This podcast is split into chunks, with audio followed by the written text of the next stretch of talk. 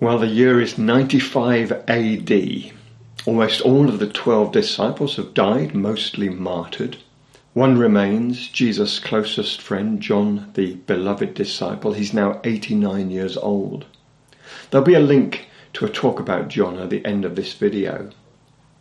At the head of the Roman Empire is Titus Flavius Domitian, Domitian starts a fresh campaign of persecution against the Christians of the empire. He reigned for a short eight years, but in that time he was a violent and vicious persecutor.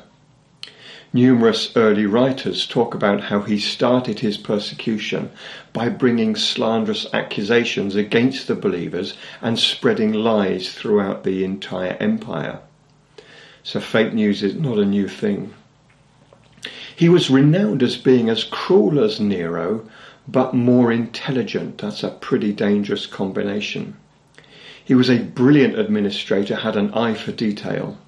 He had a few strange behaviours. He liked to catch flies and stab them with a pen. He loved watching gladiatorial fights between women and dwarves. And he was the first emperor to call himself God the Lord. Now, Christians and Jews largely refused to accept this blasphemy, and so a great persecution began. And executions and exiling were the weapons of this persecution. Now, John was also beloved by the believers in Ephesus, where he had settled, and indeed where he had now taken Jesus' mother Mary to live. And here it seems he remained into old age, and from here he was caught and exiled by Domitian. It was to an ancient island that he was sent, an island that had been inhabited for 3,000 years before John arrived. In the time of the Romans, it had declined as a residential island and had become a prison for captives who were forced to work quarries and mines in the harshest of conditions. Patmos is just here and actually really quite close to John's hometown of Ephesus itself. And it was whilst he was here that Jesus himself appeared to John in a vision. And he said, I'm going to show you things which I want you to write in a book. Then I want you to send this book around to the seven churches in Asia. And these seven churches were in Ephesus, Smyrna, Pergamon, Thyatira, Sardis, Philadelphia, and Laodicea. And he said to John, Do not be afraid, I am the first and the last. I am the one who lives, who was dead, but behold, I am alive for evermore. I have the keys of Hades and of death. And he said, Write down the things which you have seen, the mystery of the seven stars which you saw in my right hand, and the mystery of the seven golden lampstands.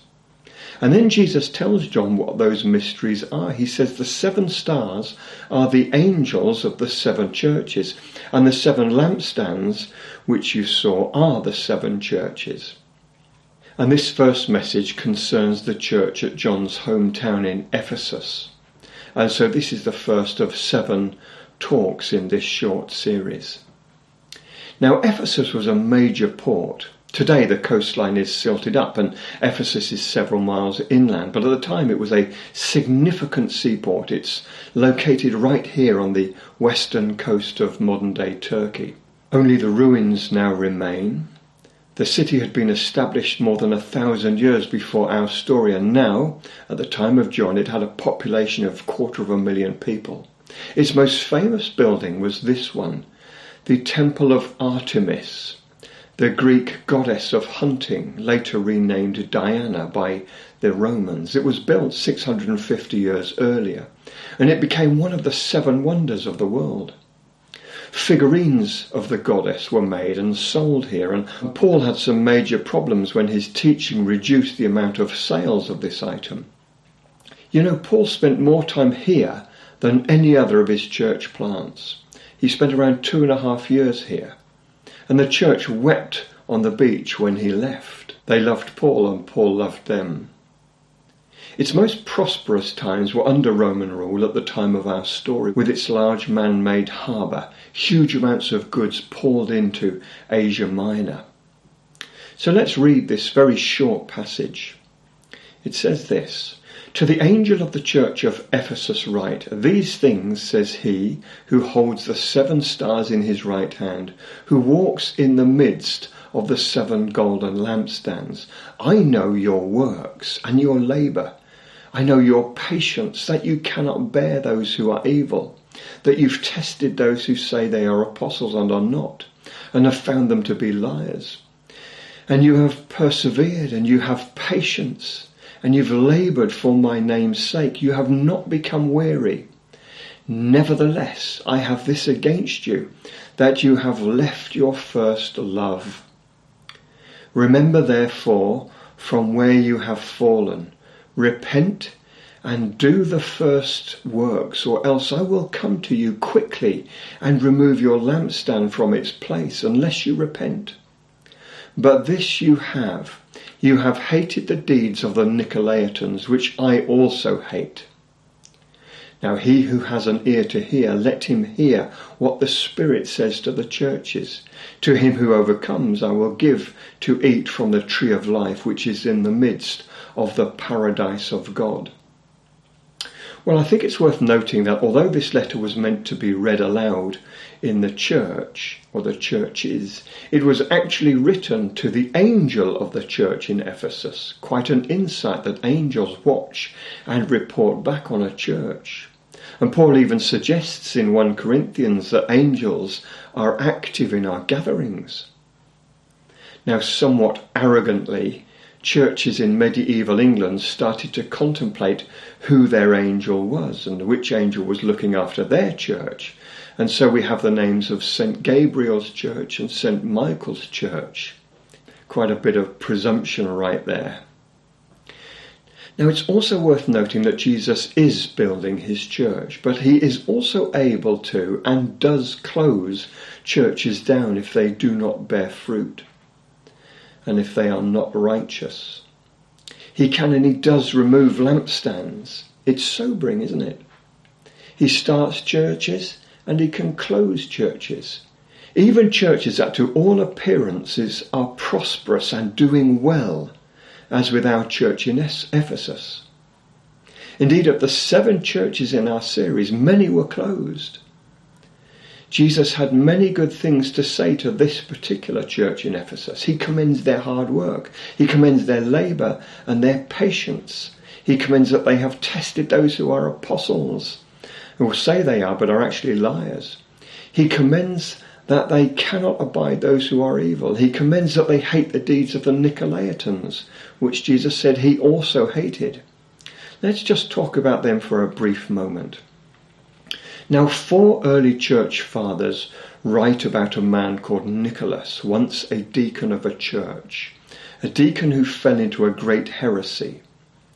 Nicolaitans were teaching that the Christian faith and licentiousness went together. This is an age old problem. You can track it back to temple prostitution in ancient Israel. And God always, always hated it. It's still rife today that God is okay with sex outside marriage, that free sex is not a problem to God. You know, it's easy for a church to slip into legalism. It can kill a church stone dead, but it's just as easy to slip into this licentiousness, to believe that God turns a blind eye and gives us license to sin. After all, it's his job to forgive us, isn't it? I once heard somebody say. Our road should not be legalism or licentiousness, but we should travel the road of liberty. The liberty or the freedom of the Spirit, the Bible calls it. Liberty to say no to sin.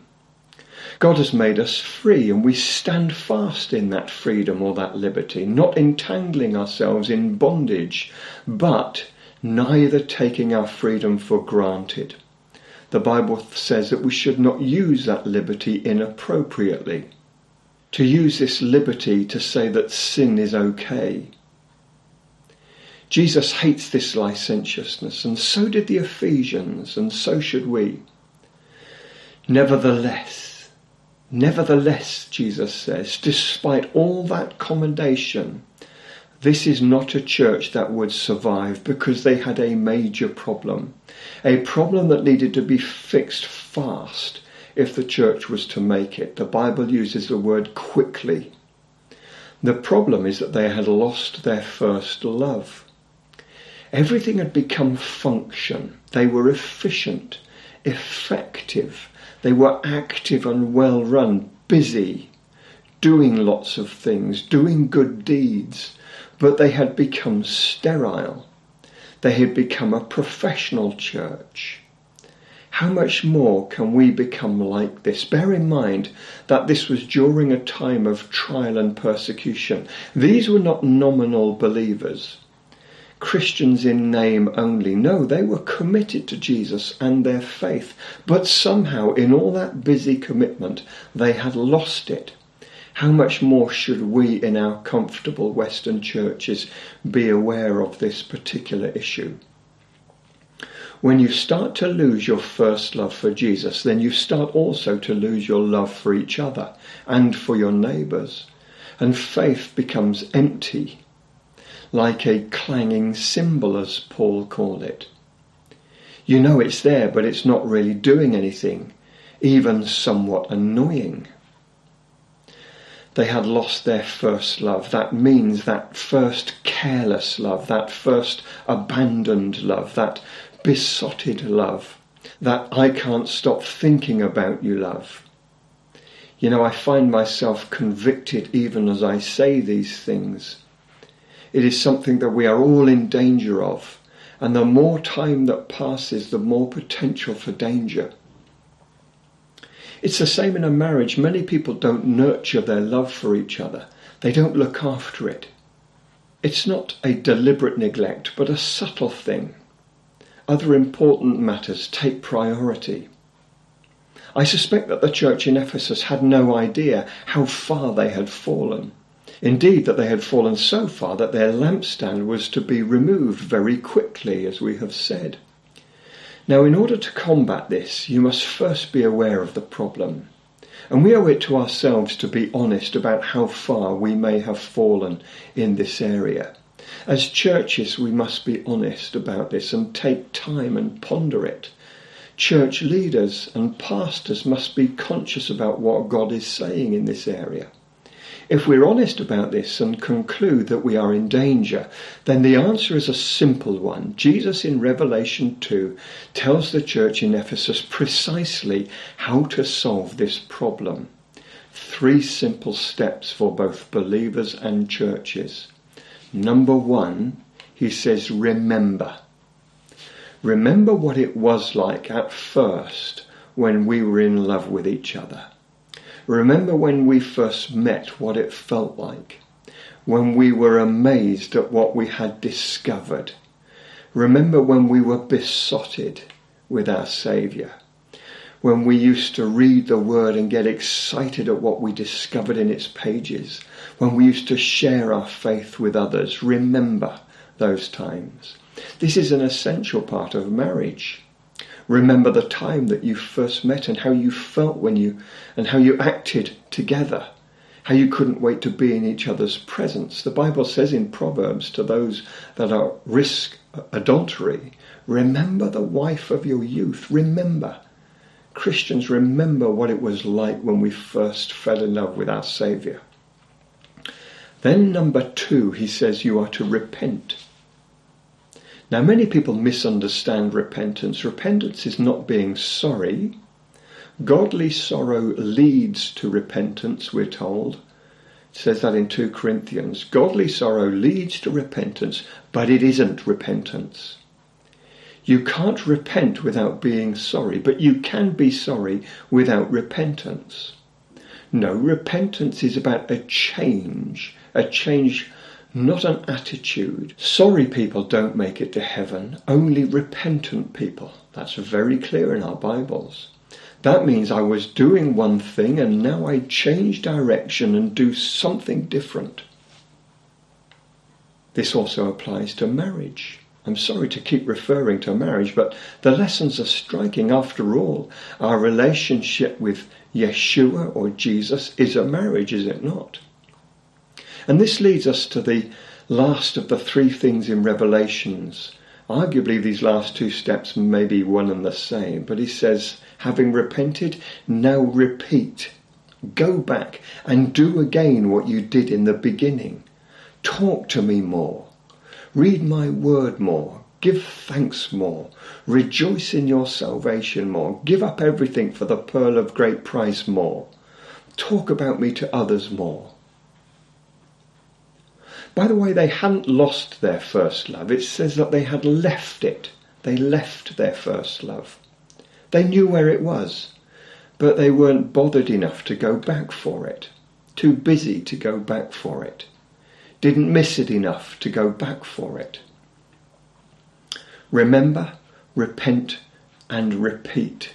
How simple is that? Yet when you get stuck in a rut, it does not seem that simple. How easy it is to become lethargic.